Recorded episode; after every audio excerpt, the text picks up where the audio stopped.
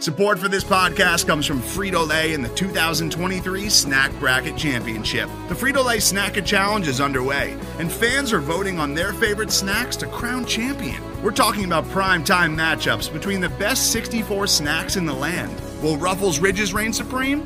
Can Doritos defend their dynasty? Or will Smart Food use their smarts for a surprise upset? Only you can decide.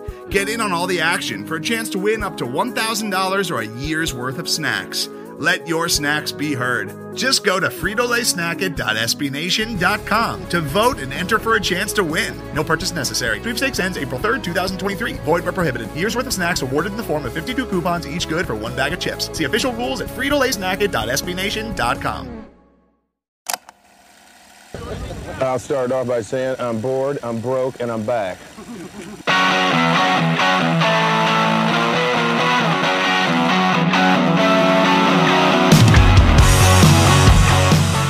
Gumbi, it has obviously been a a big week.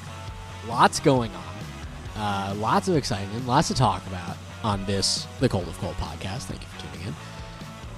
Uh, you have found some time to really get in on the the Twitter game. We've mentioned this in the past. We are on Twitter at Cult of Colt. Um, we are not up to 20 followers yet, but we're almost there. We're up to 18. Really, we're on an upward trajectory. You have been rocking the Twitter game. You've made it worth a follow. Like, honestly, if you're listening to this, follow at the Cult of Colt. It will make Gumbi very happy. And you have just been like all over the place. Are you loving this? Is this like uh, scratching an itch that you didn't know you had? First, Brian, good to see you. Yeah. Uh, I it is, it is. I uh, I'm all about the twitters right now. It's been really, really interesting because again, I didn't have Twitter before this. I had Right. no uh, at all. So, so for me, I just dove right in where other people have been doing this for for years.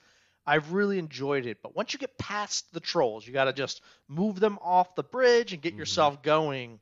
It is great for sports. You, you get live updates on what's happening. So even if you're not right in front of the TV that exact second, you get to hear and see what's happening with with clips, stats, people's thoughts. It's kind of like having good commentators uh, on your phone because you don't have them on TV very often. We did this time, but not normally. So Twitter's been fun, and uh, I've enjoyed throwing some tweets out there, and, and I hope that I'm getting people involved, which has been Yeah. kind of like uh, getting that little like that that touch to our fans here at the Cult of Colt. At the Cult of Colt. At do you, do you feel more informed or do you feel dumber because you're on Twitter? Because like there's really only two options there. Um, Twitter, a lot of good. I think you're right. Best for sports. I, I think it has limited utility, save for like people who are just perpetually funny. I, there are some good funny follows, but really, really, really shines during live sports. Um, do, do you feel like you were missing something? Was there something missing in your life, and it turns out that it was the at Cult of Colt Twitter account? it's kind of like a double-edged sword when it comes to that. Uh, first of all, yeah, you could be a lot dumber if you don't use this for sports. If you're using it to get information in real life, you're getting a lot of bad information Yeah, very you're quickly. dumb. Yeah, Sorry. you're you are dumb. don't you Um, don't use don't you you can use Hogs Haven to get Washington football team news, but do not use Twitter to get actual world news. Please. Yeah, don't That's- don't write a paper off the information that No. you have received on Twitter. Yeah. Um, however, it, it, you sports wise, you, you again uh, you're just getting this a massive amounts of information all at once. Yeah. The problem I have is that it sometimes deters from the game It can do that. because you got your phone in front of you and you're tweeting and you're looking and you're tweet and you want to be the first person to tweet about this and you want to see that and you it's just this. So what you do is sometimes and I do because again new to this Yeah. is that I will actually put the phone down You can for do a that. second. I, I know know it's you hard. could do that. I'm I'm an old man. We're, we're we are uh, we have that ability still, and I just put the phone down, especially in the second half of this last game, and I said I'm going to tweet less because this is getting super interesting, and I wanted to actually see what was happening, and it was awesome. And I still tweeted here and there. Don't get me wrong, but it, that's the, the double-edged sword. Is you get all this information, and so much you get so involved, but sometimes you're not actually watching the physical game on the TV in front of you. Yeah, there is that. There definitely is that. Well, I'm I'm glad you're enjoying it. Um, I, I told you when you approached me with this idea that I thought it would be a good idea to make one, but that I would really at this point not be so good at participating. I have the password. I think I have tweeted, uh, but this is this is really the the uh, what what are we calling you? The director of social media. Director of social media because Yeah, I do the tweeter. Um, but to your credit, you covered the spread. I covered the spread. I covered the spread. I took the points. I put it out there into the world that I wanted the points, and give me that money. Uh, That's- And I doubled down by tweeting you before the game, and I said they moved it from seven because we said seven or seven and a half. They moved Yeah. it to six, and I said, "Are you still in?" You said, "Absolutely." yeah, points. Points. I'm taking the points. We're going. We're going with it. Yeah. Revisionist history. Don't go back and listen to how I said they would get the points. Uh, we'll just say that I was very confident that I thought they were going to win this game. Okay, I just felt really good with the points and going for the straight win. Don't don't. It, it doesn't matter how we got there. It doesn't. Yeah. Just as long as you get there. Uh, well, speaking of getting there, this team it makes us drink. Uh, sometimes happy drinks. Um, so we're gonna be sipping on something every week, and so I will ask you, Gumbi, this week, what are you sipping on? Well, I'm fortunate enough to where I actually swung by Charlie Miller's little place. It's called Lone Oak Brewery Yeah, in Olney, Maryland. guy. Yeah. And I love it. Uh, they actually have a Christmas, 12 days of Christmas available, so you can get uh, three four packs Mm-hmm. for a set price, a, a little bit of a sale, and you get the cans to go, and it gives you the 12 days of Christmas Lone Oak style. And I picked up Sandbar, which is a tropical IPA. Oh, So it's got the, the palm trees on it, and it, it's actually very nice. It's uh, it's sitting at about seven percent, but it uh, very much has like a hazy IPA taste with Mhm. just a dash of that ooh, that that tropical taste. So I, I I actually drank it all throughout the game Mhm. uh, on Monday at five o'clock in the afternoon because that's when you should be watching football, and I was happy. happy hour. It was happy hour football. happy hour football and it, again it was done by nine i got to sleep at a good time uh, it was awesome so i was very happy with the lone oak brewery sandbar tropic ipa for the christmas 12 days of christmas but of course you know it's not always about me is Brian? what you sipping on I am sipping on. It's a beer called Tracks by Civil Society Brewing. Uh, it's an Imperial New England Double IPA. Ooh. They're based out of Jupiter, Florida. I was actually I was looking for something that sort of felt a little bit more uh, thematic to the events of this week, but I didn't have any beers from Pittsburgh in my fridge. Um, Uh, you can only have so much iron city before you just can't live with yourself Iron City. All right. I know you're not listening for beer takes, though frankly you should be if you're listening. Iron City Light is the worst beer. It is so bad. Do not drink Iron City Light. Sorry, sorry, Yinzers. IC Light is yuck. Oh, it's it's a pile of crap. It's Yeah. uh it, it I don't know how it does this, but you drink like a 16 ounce of the Iron City Light, Yep. but 46 ounces of pee come out. Like I don't know how you pee Yeah, more than you it- drink. Yeah, that's true. They should study that. I don't. I don't. Are are is science on top of this? They really ought to be. They should be because I spent oh, I went to a Steelers game last year and I spent so much time in the bathroom. I was like, I gotta. Do you guys have anything that doesn't start with iron available? Yuck. Yeah. Well, this is very good. Uh, as I mentioned, Jupiter, Florida, 8.5% ABV. A little tall boy. It's kind of a Ooh. neat, like, uh, what, what's that called? Uh, graffiti looking can. Uh, it's a 4 2 on Untappd. And Mm. I also think this is pretty tropical as well. Um, it's making me feel, I think, beachy, excited, relaxed, uh, a little bit, you know, just different. I think it is making me feel kind of similar to how this uh, this Monday afternoon soiree made me feel. I, I mean, look, were, were you? I said points. What were you expecting? What were what was your expectation going to that game? I, I said that we should take the points, but I definitely thought that the Washington football team was going to lose. Mm. And, and the reason is, and again, I after we said that they were going, to, it's going to be close. I thought they were going to play close, but I just didn't think our offense had the power. Right. I thought the offense was going to leave the defense on the field too long, and the the the weapons of the Pittsburgh Steelers were going to take us over eventually. It was just going to happen, and we were going to lose by you know three to three or six points. That's what I thought was going to happen. Then I heard Mike Tomlin talk after their Ravens game, and I heard that, and he was pissed. And I give Mike Tomlin all the credit in the world. He's a he's a good coach He is a good and coach. and he's one of those people when he starts getting pissed off, people listen. And I really thought the Steelers were going to come out at this game and try to make up for the lackluster performance they had against the Ravens Yep. and come out with just just be a world beater. And I think they did. And I think they come out and they came out firing. But our defense was up for the challenge, which was, was I said this on Twitter. I said this to to you. I said to my brother. It was like we have to be prepared for a fight, and a fight Yep. is what we started with. Mm-hmm. Yeah, absolutely. They um, it's interesting because I was uh last week. I recorded two podcasts. I recorded our podcast, and I went on the Behind the Steel Curtain podcast on uh the Behind the Steel Curtain website as part of SB Nation. Really appreciate those guys having me on. I had a lot of fun. They were. Did you get a chance to watch? I'm not going to be mad if you said no. I have not. No. They were very negative going into this game. Really? Like, yeah, very like, well, like you know, they they just got to be they got to play better. We can't have a performance like they had against the Ravens. Just like, you know, these guys they just can't catch the football. Like I really want to see And you know, at one point I stopped. Actually, I said this twice. I said, "Okay, we can switch.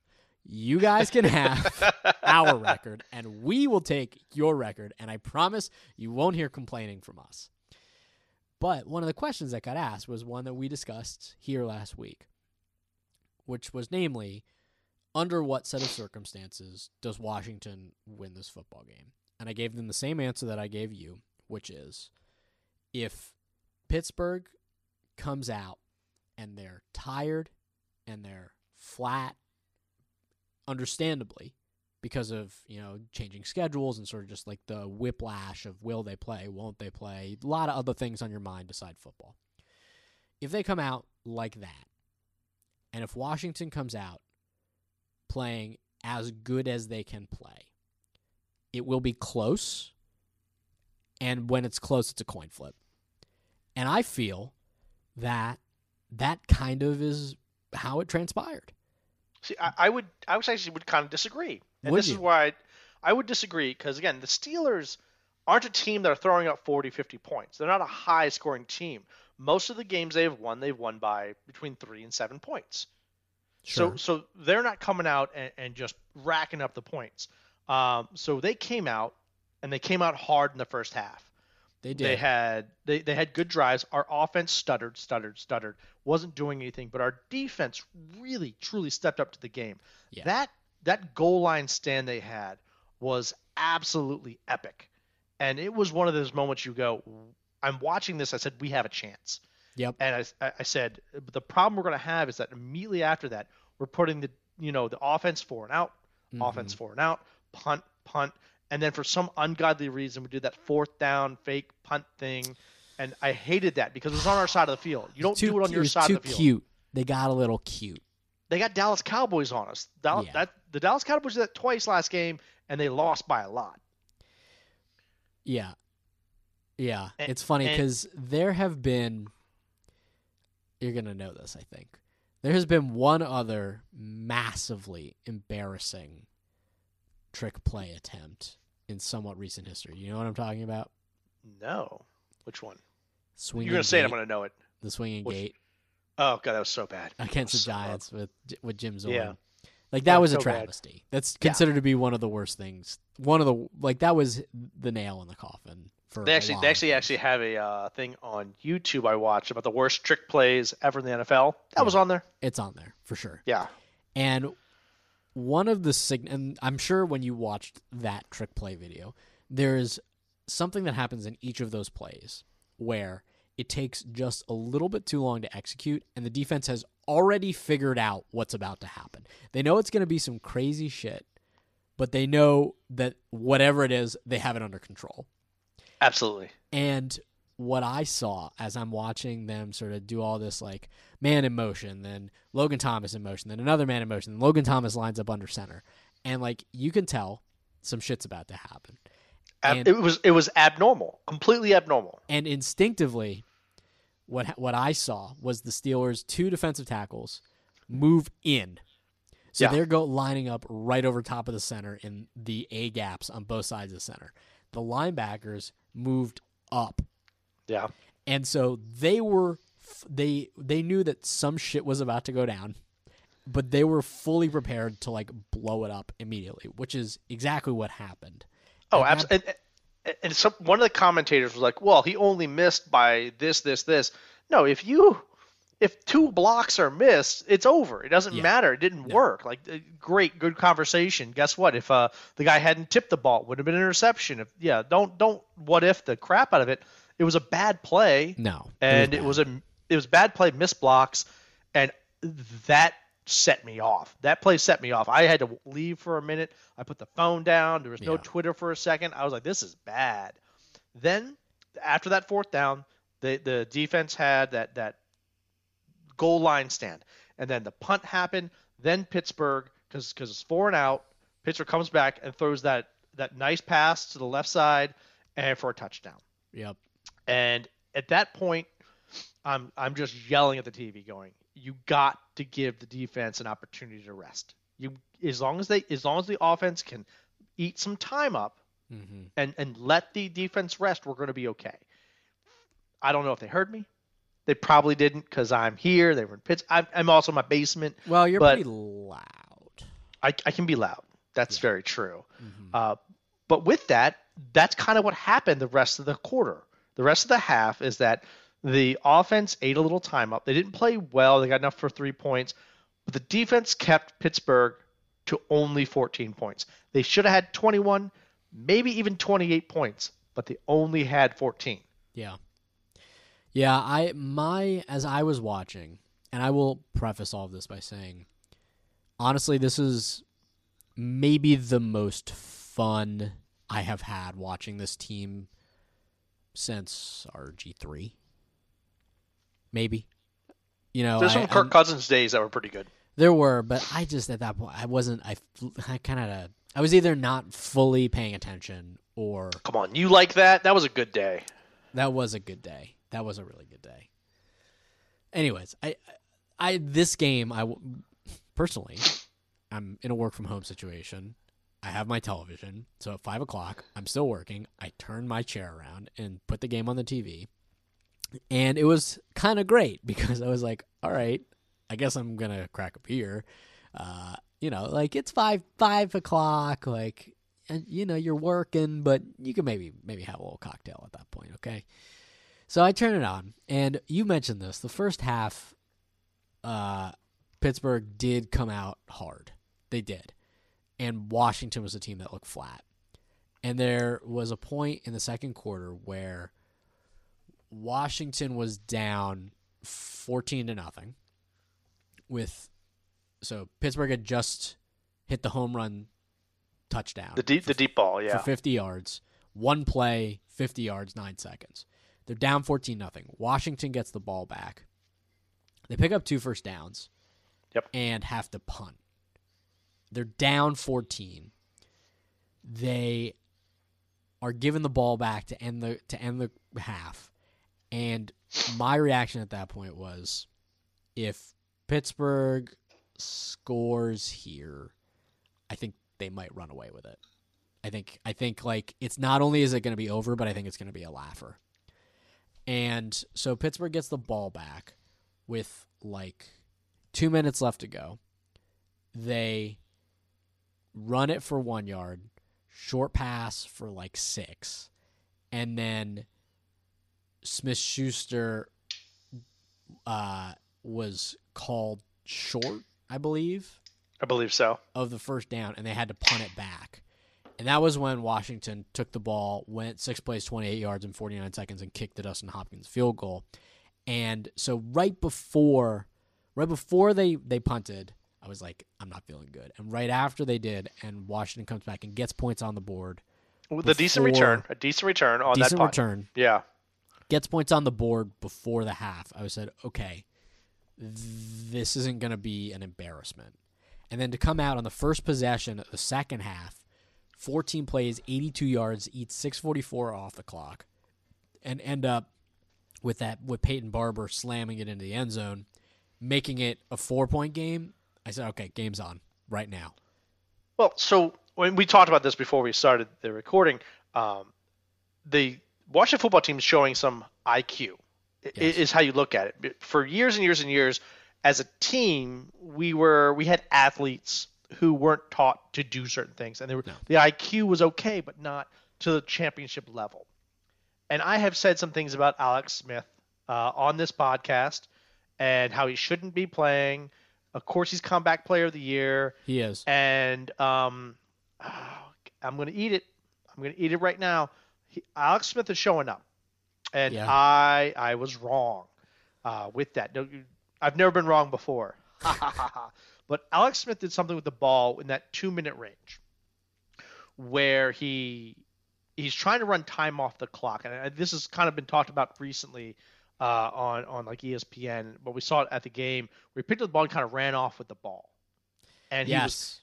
and he was Trick- able to trickeration Well, within th- the bounds of the rules, but like definitely was pulling some shit. it, it- absolutely because you if you see the video, he actually takes the ball. He's about to hand it away, tucks it back in, smiles, and runs off. Yeah. So what? And, so people don't understand. So there are different balls for each each situation. There's the ball you throw, the ball you kick, and they always have backup balls. But because of COVID, there are certain rules about where the balls can be and how they can be dispersed. So the ball to be punted or the ball to have a field goal Yep. is a different ball.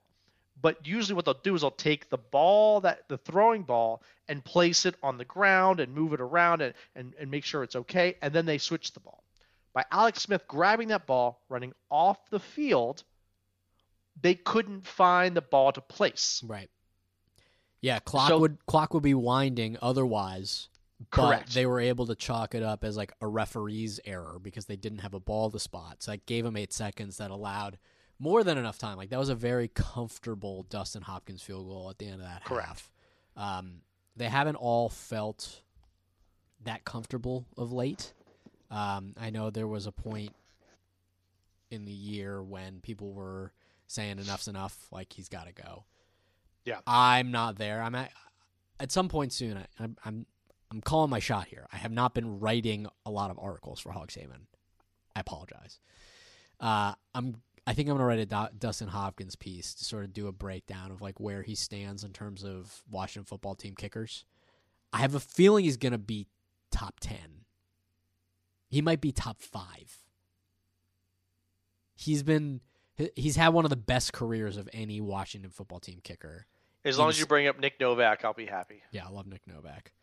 Hopkins named the NFC Special Teams Player of the Week this week. We just got that information. Bill in Bangkok writing that up on Hogs Haven. Go over there and Good job, Bill. ch- check it out. Nice. Um, yeah, so I mean his his efforts being recognized this week. I mean I don't I wasn't really paying attention to a lot of other special teamers to evaluate him against, but he had a uh, he had a, a really nice performance, and that those three points there at the half was uh, were were huge. They were huge. Uh, so special teams playing a role in this contest.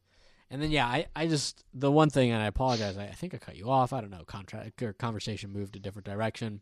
I want to I do want to talk like a minute or two specifically about the defense. Like really dive in on this. Um our front four is the best front four in the league.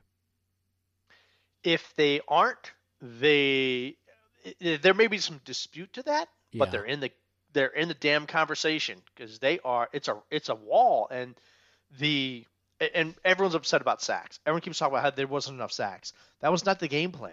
The game plan was you. I'm going to take our four guys. We're not uh, we're not adding anyone else. There was no linebackers. There was no no corner blitz. No safety blitzes. There was no scheme. It was I'm taking my four guys and setting up against the line, and they're going to stop you.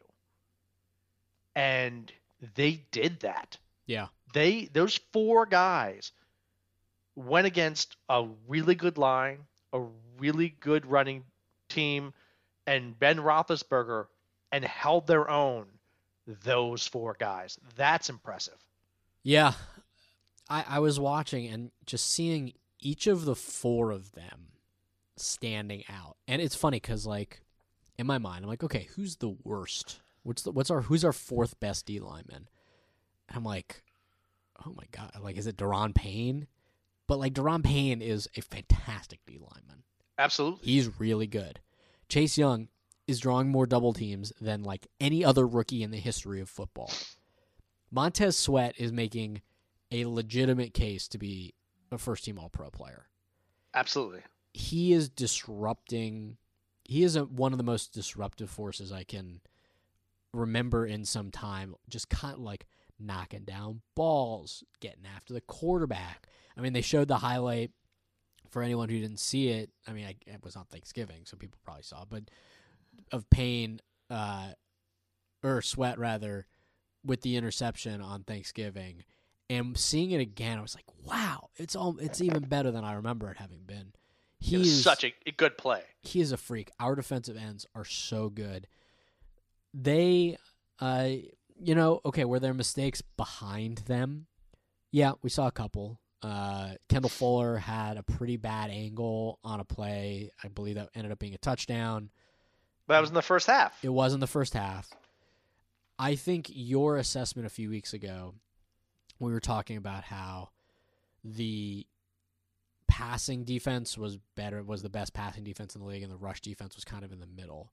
Your assessment that the D linemen were making it so hard for the secondary for for receivers to get free and for quarterbacks to get rid of the ball that the secondary was the recipient of sort of the accolade. They were the beneficiaries of the work that the front four was doing. I totally agree with that. I Yeah. totally agree with it. Man for man, I still think the defensive secondary, frankly, even the linebackers, could be better.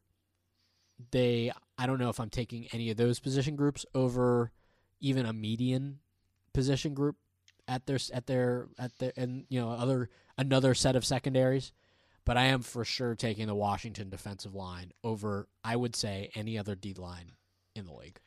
Now, if you, but if you look at the second half of that Pittsburgh game, and I'm, I'm going to take the whole season and condense it into that second half of that Pittsburgh game, you're looking at some really good receivers, You are and uh, the secondary showed up. They they had one of the better second halves as a defense that I have seen. I mean, as an entire defense that I have seen in a very long time from this team.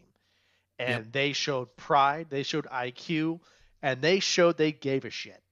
And they were they were hitting, they were smacking balls down. They they knew what was happening, and it was great. And when they came out that second half, and the offense, I'm going to go with defense offense. Yep. The offense was able to score, was able to waste time, so the defense was always kind of fresh, and it became this wonderful team effort. But that secondary showed up. I mean, I, I hate to say it, but we talked about Apke early in the uh, in the year. He had zero plays. He never touched the field. yeah he was not present at all.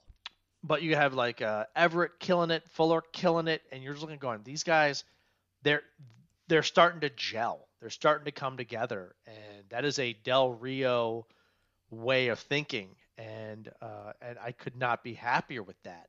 And one of the commentators uh, at the very end of the first half was talking about the Redskins. Uh, sorry, sorry, I have to eat crow on that one. The Washington football team It's all right. and uh, and he was talking about how he they have two defensive coaches in uh, Riverboat Ron and Del Rio, and how their offense was playing in a way that would only allow the defense to do something. And to Scott Turner's credit, that second half, he showed those commentators how wrong they were. Yeah, you hold And- Pittsburgh to three points in the entire second half. You deserve to But win that- a football game. But but then against Pittsburgh, you score enough to win after being down 14 to 3. That's true. Like you got, there's both ends of that coin where the defense showed up, but the offense showed up too. And there, you have uh, just the running backs are killing it. You have Logan Thomas, who what a great pickup that ended up being. He's had the best game that he's had. Yep. It, it, it was it was a McKissic was just all over the place in the fourth quarter, and I'm watching this. I'm like, this is they're just beating the crap out of the defense of this Pittsburgh Steelers, and there's nothing that Pittsburgh could do, and I loved it. Yeah. It's, you know, it's interesting because you look at the offensive statistics and they're I will give credit to Pittsburgh's defense. They largely they did a better job on Terry McLaurin than I think we've seen anyone do. I mean, they held him for two catches for 14 yards. Yeah. Um, Logan Thomas having a fantastic game, nine catches for 98 yards and a touchdown. Like really, he has been. He was the guy I told that the the uh, the Steelers podcast behind the Steel Curtain podcast. I said you need to look out for him. He's. he- They said who's the guy that we don't know that we should be afraid of. I said Logan Thomas. He has. You, you talk about growth, really since the maybe a little bit before the Lions game, but definitely the Lions game has just gotten better and better and better, and he's become an NFL tight end. He was fantastic. Uh, still held under 100 yards, but then you have three guys who had big, big receiving days. Cam Sims with that unreal one-handed catch, unreal highlight reel one-handed catch. Oh my god! And it was third down and just Huge. it- it- and I don't care who you are. I thought there was pass interference on that one. Like his agree. other hand got taken away, and he only had one choice, and he made it work. Yeah, Five catches, 92 yards. And then J.D. McKissic gets into the action in the passing game once again with 10 catches for 70 yards uh, on 10 targets. So he had 10 targets and 10 catches, which is pretty amazing. Logan Thomas, nine targets and nine catches. So nice and accurate there. Uh, they didn't, you know, those three guys had really nice days, but they compensated again for a rushing game that was anemic 21 rushes for 45 yards total. And, I mean, I guess we got to get into it here. You know, Antonio Gibson comes out with turf toe. Seems unlikely to play this weekend against the 49ers. That, I think, take, takes. Well, what do you think? Does that take the wind out of their sails at all? Well, ju- one thing, just just I'm going to end on the the Steelers. If Yeah. I was a Steelers defense defensive coordinator, and I said, "What am I going to do? Gibby's out. What am I going to do? Well, let's just double team McLaurin, get him out of the game, and make everyone else beat us." Okay. And yeah. that's what Washington did. They did. They beat him without McLaurin, basically. You're right. That, that that's what it's make them beat us, and we did. So that part, huge fan. Like that was an amazing full team effort. Now looking ahead at the Niners, I'm gonna talk about a couple things. Sure. Number one is that we're on a short week going to an to Arizona. It's not even played in, in, in California. It's That's played in right. Arizona. Um, it's a short week, a short week that we weren't prepared for. Hopefully, that allows us to be able to put together a decent game plan. The the Niners are a team that should be playing better, but they're not. Right. They're not. And the Steelers were a team that was playing really good, but they shouldn't have been. They were winning by nothing, and the Steelers and the Niners are, are, are a better team than they are, and that scares me a little bit. We have a good couple games coming up, but we have to get through this one. You know, Trent Williams, I think he's still out as a Niner. I don't think he's playing this week. I think you're right, which is too bad. I mean, I would have really loved to have seen Chase Young go up against Trent Williams. Yeah, but I mean, I'm also glad we're not paying a guy who's not going to play. That is true. Yeah, see that that's not that's not a, a a less amount of money. He's a little bit expensive. Yeah. Uh, so we're walking into to the Steeler. I mean, uh, the not the 49ers, and they're mad because they got moved. They can't play in their own stadium. We're pretty much playing in a neutral area, and we're going against a team who's who's doing subpar for what they should be doing. Every game we play now has to be us fighting. Yeah. You're right. It has to be a fight. If we don't do that, we're we're going to lose badly. Yeah, I think it's funny. under a normal set of circumstances, one could almost call this a trap game. I don't know that Washington at 5 and 7 is in a position where they can say, "Oh, well, the Niners are a trap. Like that's a game we should win, but maybe they'll sneak up on us because at this point, if the Niners were playing in the NFC East, then we'll talk a little bit about the NFC East. If the Niners were playing in the NFC East, they would be in first place in the NFC East. Easily. They just happen to be in the hardest division in football. Agreed. They they do. And yeah, have they had a year that has been a bit of a disappointment? I think yes, for them by their standards. Um, they are also five and seven, one and five at home, and like you say, it's not even a home game for them. Uh, it's weird. I could see a set of circumstances where, similar to what Washington did with Pittsburgh, where Pittsburgh was dealing with unfamiliar and unusual and complicated circumstances, San Francisco is also dealing with a challenging set of circumstances. You know, these these players, these coaches, like they're still family men. They still have kids who some of whom are uh, you know working from home, you know, doing school from home, so they're doing having to pull double duty in a way that they're not accustomed to. I mean, it's what everyone is going through. But then on top of that, now to have to travel to your games, to have to sort of like realign your life around these challenges. Again, I talked about this last time around, and I received some positive feedback about my statements on how the NFL has been handling the coronavirus. Not controversial in my opinion, but apparently, you know, I'm in the You deserved it. I mean, you were right. I agree with you. you. But I'm glad you got to say that. I I am too. I got it off my chest. I did feel a lot better. Uh, Washington, they're playing on a short week. San Francisco isn't playing in a set of circumstances that no football team should would ever even envision as being part of the realm of possibility. You hear these coaches, some of them are like, "Oh yeah, we try to plan, we try to game plan for every set of circumstances that can occur." This is not one of the ones that you can prepare for. Having your, Oh, no, we- home field be your division rival's home stadium, like having to share a facility that's not yours, there's no way. You you got kicked out of your entire city Yeah. because of a pandemic, and now you're shoved in the Arizona. Eh, Yeah, you're right. There's you you can't prepare for that. No one prepares for that. Now, I think on game day, um, right now the Niners are a little bit deflated. Yes. There's there's no fans, so you can't feed off of that energy. So as a home game, it's a neutral site, so that gives us a little bit of an advantage.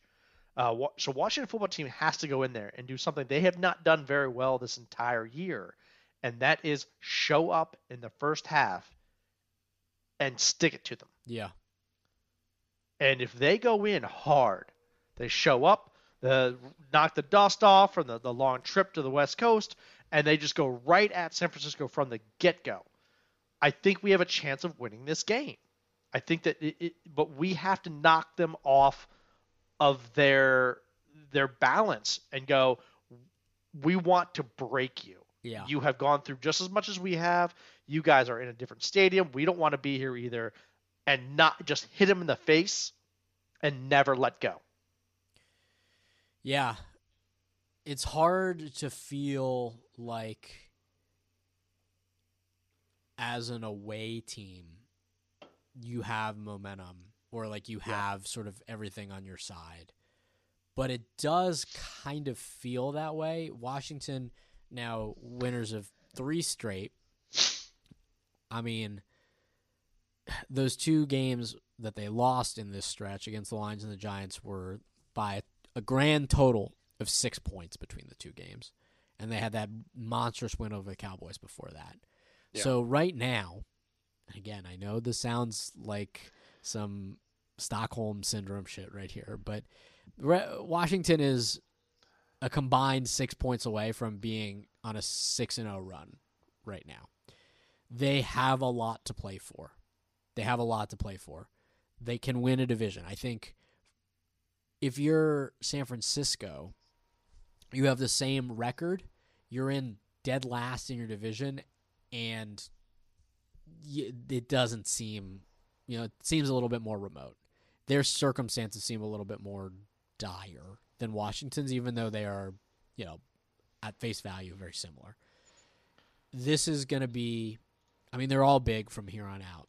From a fan's perspective, I feel like they're playing with house money. I think Oh, any, yeah. anything they do at this point, I've already I've already made my money back on this team in terms of the payoff on this season.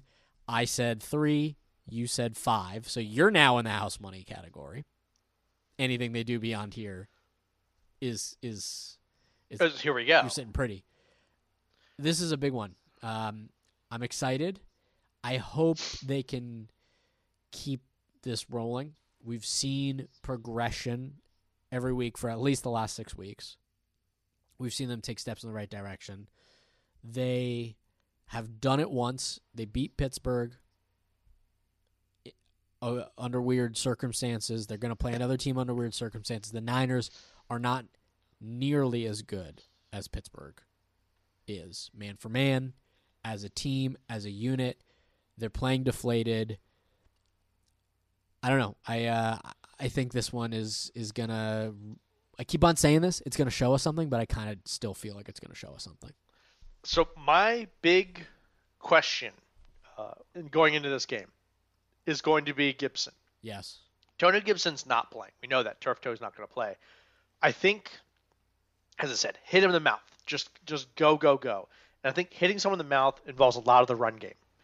And if uh, if we can't establish a run game in this game coming up in the NFC West, that may be dire for us. They're a team. These guys can play. Remember, they go against Kyler Murray. They go against Russell Wilson. They know how to play all of these passing games. They know how to play these quick offenses, which we don't have. Yes. If we would have to go in and just hit them in the mouth without Antonio Gibson, do we have that capability? Yeah, that's a great question. You you have to keep in mind, I think it is clear, even under the best circumstances, I still feel this way, that the run offense is maybe the weakest unit they have in the game. Their passing game, I think, is slightly better than their run game. I think Yeah. both elements of the defense are better than their offensive run game. I think the special teams is better than the run game under the best set of circumstances, and that's with Antonio Gibson in. And I know I've been hard on him. I still think he's. I, I'm. I'm learning things. He's showing things. I still think the offensive line struggles. I still think they have. They could be better, and they're going up against a strong defensive defensive line. I mean, when you're looking at Bosa coming hard off the edge, he's a game changer in the way that Washington's defensive ends have been game changers. Probably better. I mean, he's one of the best defensive ends in the game. He's one of the best defensive players in the game. He's gonna Absolutely. he's gonna create some havoc. And now you're saying, okay, our leading rusher, so our our best guy at something we're not even that good at to begin with, is out. It's gonna be tricky, and I think they're it's gonna require every single guy who lines up at tailback to give it everything they have. I think they're going to run Peyton Barber a lot between the tackles. He sort of seems to be the guy that they feel more comfortable sort of slamming between. He's the anvil. He is. I think they're Yeah. going to see a lot of J.D. McKissic in pass blocking situations, and clearly, when he plays, he is a magnet for the football. Alex Smith has eyes for for Jarek McKissic. He, he's the he's the great just whatever's left over. He's the extra pass right there. Like uh, here's my dump pass right there. Done done done done. And if it means you're telegraphing a little bit what you do, if you run Barber out there and the defense goes, okay, they're probably going to run the ball between the tackles here. I mean, you have to be you have to be good enough to overcome that at least the defense has a good idea of what type of play you're going to run based on which guys out there. Yeah. And that makes it And- and- even harder. Absolutely. Now, to, to add to that, the entire Washington football team is different than it was a few years ago. Sure. New coaches, new players, everything. Pretty much across the board, it's, it's a new team. Yep. But the disdain that Kyle Shanahan has Yeah, for this team, hates. specifically the owner. Yeah, he and he will he keeps dodging that question, but he hates Dan Snyder. He hates the Washington football team. Yes. He hates all the things that happened out to him, the coaches that were behind him, his dad. He despises just seeing the burgundy and gold show up. Yep. So you're watching this guy who who again, we, we his team has lackluster. The people he hates the most are Yeah. showing up into a stadium and he wants to ruin us. He wants to look at the press box, stare at Dan Snyder, tell him to piss off and walk away. Yeah, gloves are off. He it is personal for him. For him every time. It's personal. I the thing that comes to mind immediately that speaks to this was at some point he was asked a question in a press conference. He was asked what was your favorite thing about coaching with your dad because he was on his dad's staff or you know coaching in Washington and he said it was he said it was my dad uh, getting to coach with my dad that was his answer what was your favorite thing about coaching in Washington it was getting to be with my dad and then they asked some reporter chimed in and goes what was your least favorite thing and he goes everything else exactly. he uh you're right he he absolutely uh he he hated it here he hates these these guys and It, it- it wasn't the fans. I want to make sure everyone understands that. He doesn't hate the fans. He didn't hate the players. He hated everything else. He hated the stadium. He hated the way the team was run. He hated how they were treated. We had some of the best coaches yes ever in the NFL in our staff Yeah. sitting in front of us.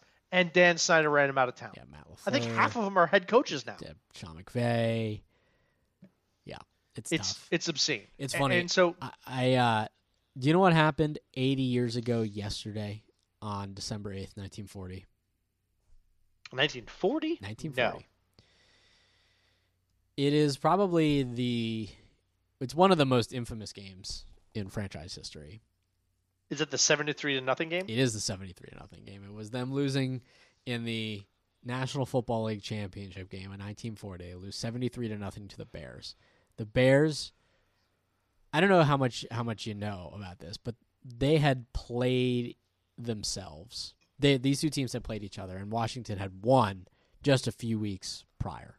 Uh, they won 7 to 3 like 3 weeks before the championship game. And after the game, George Preston Marshall, who we know is now he's canceled, Is Um, infamous. he he told reporters that the Bears were crybabies and quitters. He called them crybabies and quitters. And the Bears head coach, Papa Bear George Halas, said that he he fired up his team by showing them newspaper articles talking about George Marshall's uh, George Preston Marshall's comments. He said, "Gentlemen, this is what George Preston Marshall thinks of you. Well, I think you're a great football team. Now go out there and prove it." And so it became personal for them. It's like the Mi- Michael Jordan documentary. At that point, it became also, personal. don't you wish that someone could call me a crybaby and that would upset me? Oh, yeah. I wish that we were still at that level in life. yeah. Oh, you're a crybaby. Like, really? That's the best you got? Like, and I would laugh. I have literally no Twitter followers, and someone has called me a, like an ethnic slur. like Oh, absolutely. Yeah. Twitter again. The trolls are, are out they're there. out there. Hey, hey, keyboard heroes. Good job. This this feels like a game where if if Kyle Shanahan gets the opportunity to, if he's like, if I can put up seventy three points, he'll, he'll do it because he Oh, has that he much will not hate. stop. He's been called more than a, he he's been treated as though he's been called a crybaby, but like times a thousand. Like they Oh, they went after his dad, the whole thing. You know, we don't need to rehash the. we don't have to go into Shanahan that, but era. um, Shanahan hates us. Yeah. Hates this team. And again, I'm not mad at him. No. We've all saw what happened. yes, I'd be. I'm mad. I'm mad because we did it to him. Yeah. there are a lot of people. Like, I'm that not le- happy. There are a lot of people that leave Washington, both players and coaches, who leave and leave mad, and he's Oh, he's they- one of them for sure. Mad is an understatement. They are pissed. They want to burn us to the ground. And again, it's Dan Snyder's fault. Yep. It's what he, the people he put in. It's this. Con- we've we're changing the culture. Please, for the love of God, I hope Ron and and, and Del Rio are changing the culture. It seems like they are, but that's 20 years of culture they're going to have to change. Right, it's gonna take some time. And they're going to go against a lot of people like Kyle Shanahan Yeah. who hate the burgundy and gold. Yeah. Despise us. uh, Rome not built in a day. Uh, but all of that is to say, there's going to be some stakes, there's some emotions.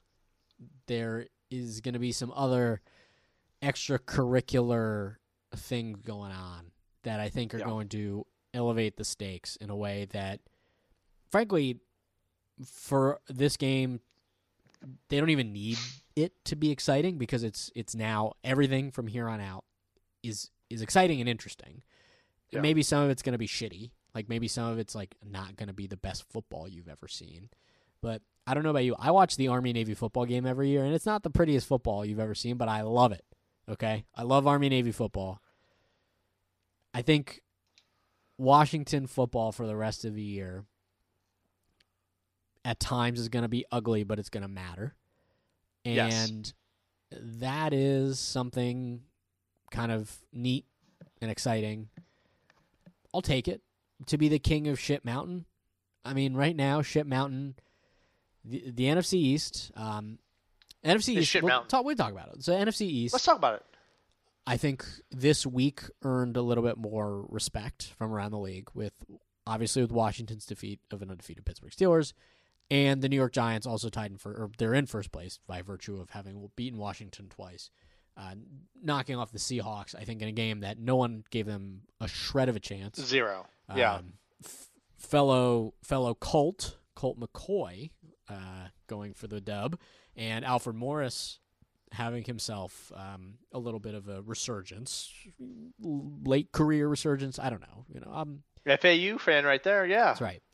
So the two of those two victories, I think, quieted a lot of the jokes down a little bit. Obviously, this is just a, we're still a bad division. it's still a bad yeah. division. I don't know if we talk. I don't know if we knew this by last week, but it is a division that is guaranteed in aggregate to have a losing record. Not until last week did we know that. Yeah. Like so, whoever wins this division will not have a 500 record. Well, no, it means that every single team, if you add in the East, Washington, Yeah. Dallas, Philly, and New York, if you combine their records at the end of the season, it will be below 500. That's that's obscene. That's not good. ridiculous. No matter. No, no, it's horrible. Washington, the only team in the division right now with a positive point differential, they are plus three. They're the only team in the division. But That's. Oh my god. I mean, it's gonna be compelling, right? it, it here's why it's compelling, and I agree with you. It's compelling because it's still a division in the NFL. Yeah. It's still a division, and we're still trying to win it. We have all these teams that are, you know, four teams that are trying to trying. Now, uh, Dallas is out. Dallas is a big pile, a steaming pile of crap, and I don't, I don't think McCarthy makes it through the rest of the season. You really think they cut bait at this point? I mean, I think they should. I think they for sure should. But I, I mean, if he if he makes it to the end of the season, I'll be shocked. And also, once the season ends, so much of the Dallas um, payroll is all in like three or four guys.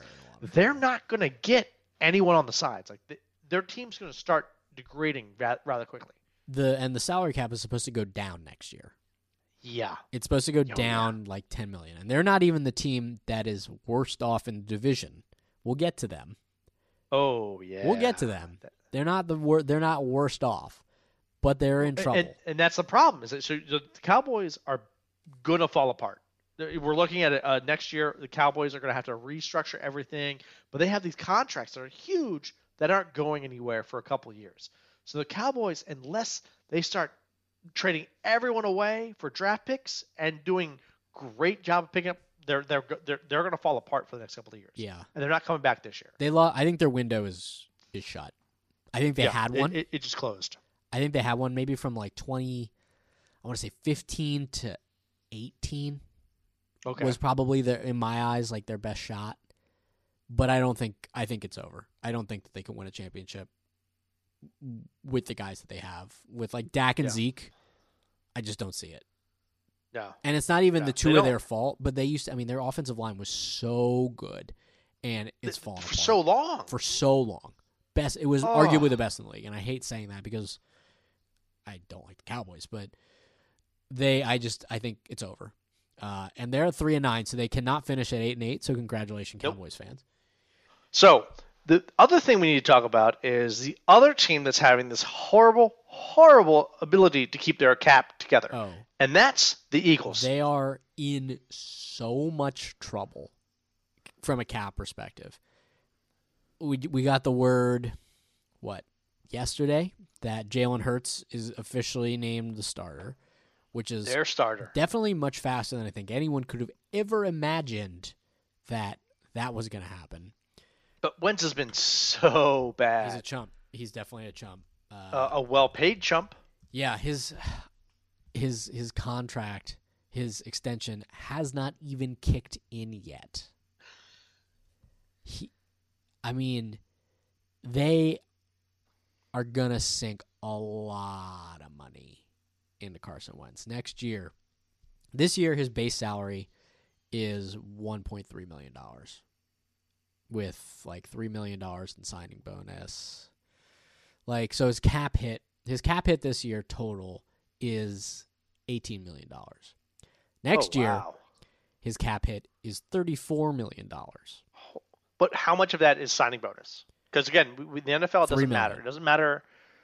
Three point seven. But so, so his base salary, dead- his base salary next year is fifteen million. Yeah. Oh God. So there's a good chance he gets cut. His they just may just cut him. his salary the year after that is twenty-two million. Oh my God. The year after that, it's twenty million. the year after that, Oh my God. it's twenty-one million. How much of that is guaranteed? That's a great question. Again, the NFL, Yearly all cap. matters is the guaranteed money. Next year, oh, where's the guaranteed? It's all about how much hits the uh, the cap. Again, Next the year, cap's going down. guaranteed ten. That's a big hit. Yeah, Not as bad as I thought, but again, if they if they cut him, they're talking about you know 2021 Guaranteed 10. fully guarantees 2021 salary fully Yeah. guarantees on March 20th of 2020. well, they may cut him on April first. Can you imagine? I mean, sorry, sorry, February twenty the the dead um, cap the the cap hit the dead cap for him next year is 34 million. That's obscene. You can't even cut him. Like, he's uncuttable at that point. No, and of course that that's just that's just Wentz. They have made so many bad decisions on so much cap that they don't have anything left. Yeah, they They'll they, be cutting players next they year won just that to Super save Bowl the and ability to put said- anyone on the front. Th- this is it'll never get better than this. Let's just keep these guys forever. And it's funny because the Phillies did the same thing when they, when they kept Ryan Howard. We saw This what is- happened with This is a very Philadelphia thing for them to have done. Um, they are in a lot of trouble, I think, if they can't. I mean, even if these guys performed at the level that they expected them to, they had no money to pay anybody else. I think they would No, have just. none. I think they were just like, we'll figure it out, and it's coming crashing down on them. In an Well, they thought they were going to put together this great team, and the team's going to win Super Bowl, and then maybe playoffs a couple times, and maybe one more Super Bowl Yeah. being this year. That both the Cowboys and the Eagles were expecting winning seasons this year, and it all fell apart. Yeah, it's it's And wild. so now we're looking at us, the Washington football team, and we are projected to have right around fifty million dollars in available cap space. 50, five zero. Yeah. That si- that, that situates you us- very nicely for if there. Let's say there's a ten million dollar reduction in cap next year, which uh, Yeah. is conceivable. Um, they have. They don't have a lot of contracts. I mean, they're they're well positioned to do something. They were looking to try to spend some of that money this offseason when they went to try to get Amari Cooper, and it didn't work out. Thank God, because he's done nothing. Not not yeah, not really working for them. Um, They're going to go after Robinson from Chicago, and I hope they get him. He's a he's a playmaker and he'll pull some some yeah, some stuff off McLaurin. But then we got to look at the Giants. yeah. Now we have 50 million. How are the Giants stacking up for next year? Is there an opportunity there where they have cap space so the NFC East will fall to the Cowboys and the Eagles falling down while us and the Ca- the Giants are falling up? Yeah, they're gonna have about twenty million of cap space next year, so half as much.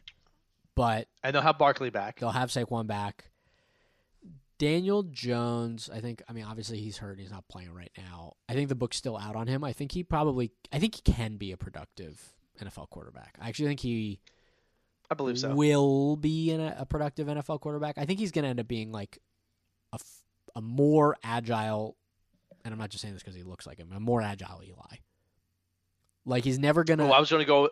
I was to go with a little bit better uh, Matthew Stafford, I think Matthew Stafford's pretty good. I don't know if he's actually going to be. but he falls apart every second he can. Like he throws a ball, his pinky falls out, he's done. I mean, He gets hurt all the time. they're I think come from the same cloth. Frankly, uh, Eli, Fair, Eli just yeah. happened to like end up with two championships. It, it will forever ever baffle me that Eli Manning has two championships. But yeah, there It there's baffles Eli. that's right. He doesn't know. Just he being doesn't honest. know anything that's going on right now. Uh, no, no one's more baffled by that than Peyton, who's like, I was one of the best quarterbacks ever. I got two. Yeah. My brother over here, who's an asshat, he got two. How did that How happen? Did that happen? I think Daniel. I think Daniel Jones. Um, I mean, but you know, he's still got some time left. I mean, he's he- Yeah. not. It's not going He's great, new. but he's tra- it's tracking better than Dwayne Haskins is. That's all I'll say about that. Um, so they are going to have some space to work with. So they're not necessarily as handcuffed as the other two. Washington, I think, is going to be well situated if they can sort of like draft well again and hit on a free agent because they don't always do that. They don't always No, hit on don't. free agents. No, It they always go old. Old and really expensive and just fall apart. So yeah, I mean, right now, like I said, they have a plus four point differential. The Giants minus thirty four point differential. Eagles minus fifty four point differential. Wow. Cowboys minus one hundred and twenty five point differential. Ow. yeah, big yikes. Big. Ah, McCarthy doesn't make it. He does not make it. Good.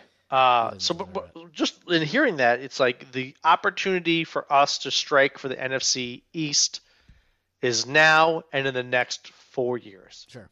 And you, That's you what we take have to it. do. You take it ten times out of ten. You get an opportunity to go to the playoffs. Absolutely. You, you don't you don't sort of question, oh, what does this mean for our draft pick? You just take it because anything can happen in the playoffs.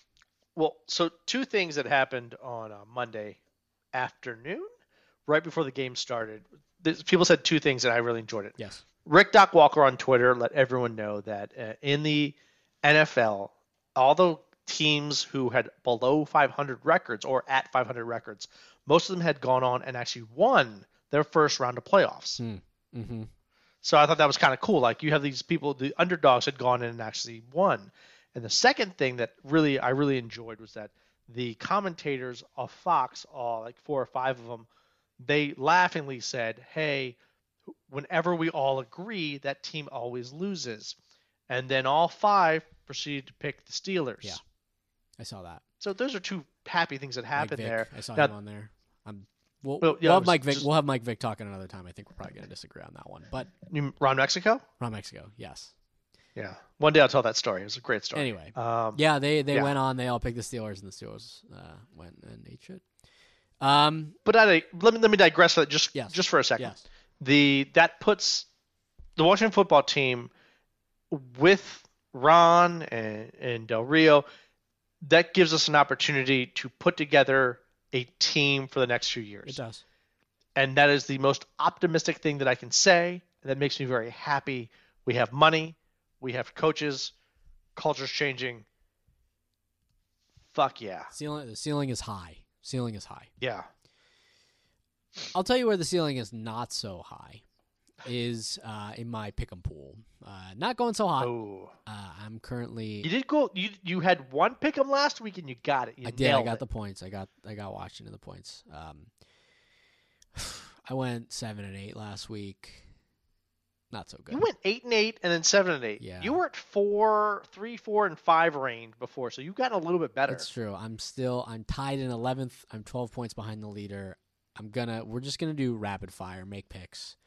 Okay, uh, go. before before we. But you have to say where the where the game's at. I will. New England at the Rams. Rams are five and a half point favorites. Rams. Okay. Washington or nope. this is very confusing. Arizona is two and a half point underdogs on the road against the Giants. Oh, Arizona. I actually, take it back. They're two and a half point favorites. It's plus two and a half. So I still take two and a half. Yeah, two and a half points. That's Yeah. crazy against the Giants. They're not that good. Uh, Dallas is three and a half point favorites on the road at Cincinnati. That's a hard It is a hard one. That's a really hard one. because uh, Burrow's still out, right? Yes, he's out for a and long and, time. and s yeah, Mixon's still out. hmm Okay, I actually would take Cowboys on I that think one. me too. Denver on the road at Carolina. Carolina three and a half point favorites. I Denver burned me last I time. had to pick Carolina. They just straight up burned me. Where's it at? at Carolina. Uh, I'll take Carolina. Houston one and a half point favorites on the road at Chicago. I'll take Chicago. Okay, loving them at home. Kansas. It's gonna be cold there. Kansas City seven and a half point favorites at Miami. So seven and a half points plus seven and a half Oh. Kansas City. Tampa six and a half point favorites at home against Minnesota. That's all. I, I mm, Yeah. It's it's in In Tampa. Tampa. You know what? I, I call upset. I'm gonna, Minnesota. I'm gonna go Minnesota. Okay. Uh, Tennessee at Jacksonville. Jacksonville plus seven and a half. So Tennessee seven and a half point favorites on the road. I can't I can't turn down Henry. I'm going with uh, Tennessee. Vegas at home is two and a half point underdogs to Indianapolis. Indianapolis. I'm taking. So taking the After what they showed against the Jets, the Jets is the worst team I've ever seen, and and the Raiders barely beat them. taking Indy. Yeah, that was And and Je- Jeff. Uh, R.I.P. uh, Gregg Williams. May he, Gregg Williams gave him the may game. he so- never coach ever again. That was the worst decision I've ever seen in my entire life. May he never. Uh, Seattle. Ooh, Seattle 13 and a half point favorites at home against the Jets. Speaking of Man, you at 13 and a half is too many points. 13 and a half. That's too many points. I would I would actually just I would take You're taking the, the Jets, Jets and the points. No, you can't take the Yeah, Jets. I, I I don't think they're going to lose by 13 and a half. Okay, all right. We've That's all it is. Like I, I don't think they're going to win. I don't think they're they're going to lose by 13 and a half. I'm gonna use my one veto override and pick Seattle here. Go for it. Go for it. Yeah, Seattle did so bad last week. I'm just it's one of those. I, I don't think they're going to lose by that much. I think they'll lose by 10. Jets are so bad. Um, Chargers at home against Atlanta. Atlanta's two and a half point favorites on the road. Hmm. They got their Atlanta's- asses kicked. The Chargers. Atlanta. No, the Chargers got shut out this week. Yes, but Atlanta's been playing well recently, so I'd, I'd pick Atlanta. I think that that's a good call. Yeah, they, they, for some reason, the moment they're not available for the playoffs anymore, they play great. Tricky one here. Detroit at home against Green Bay. Detroit is seven and a half point underdogs.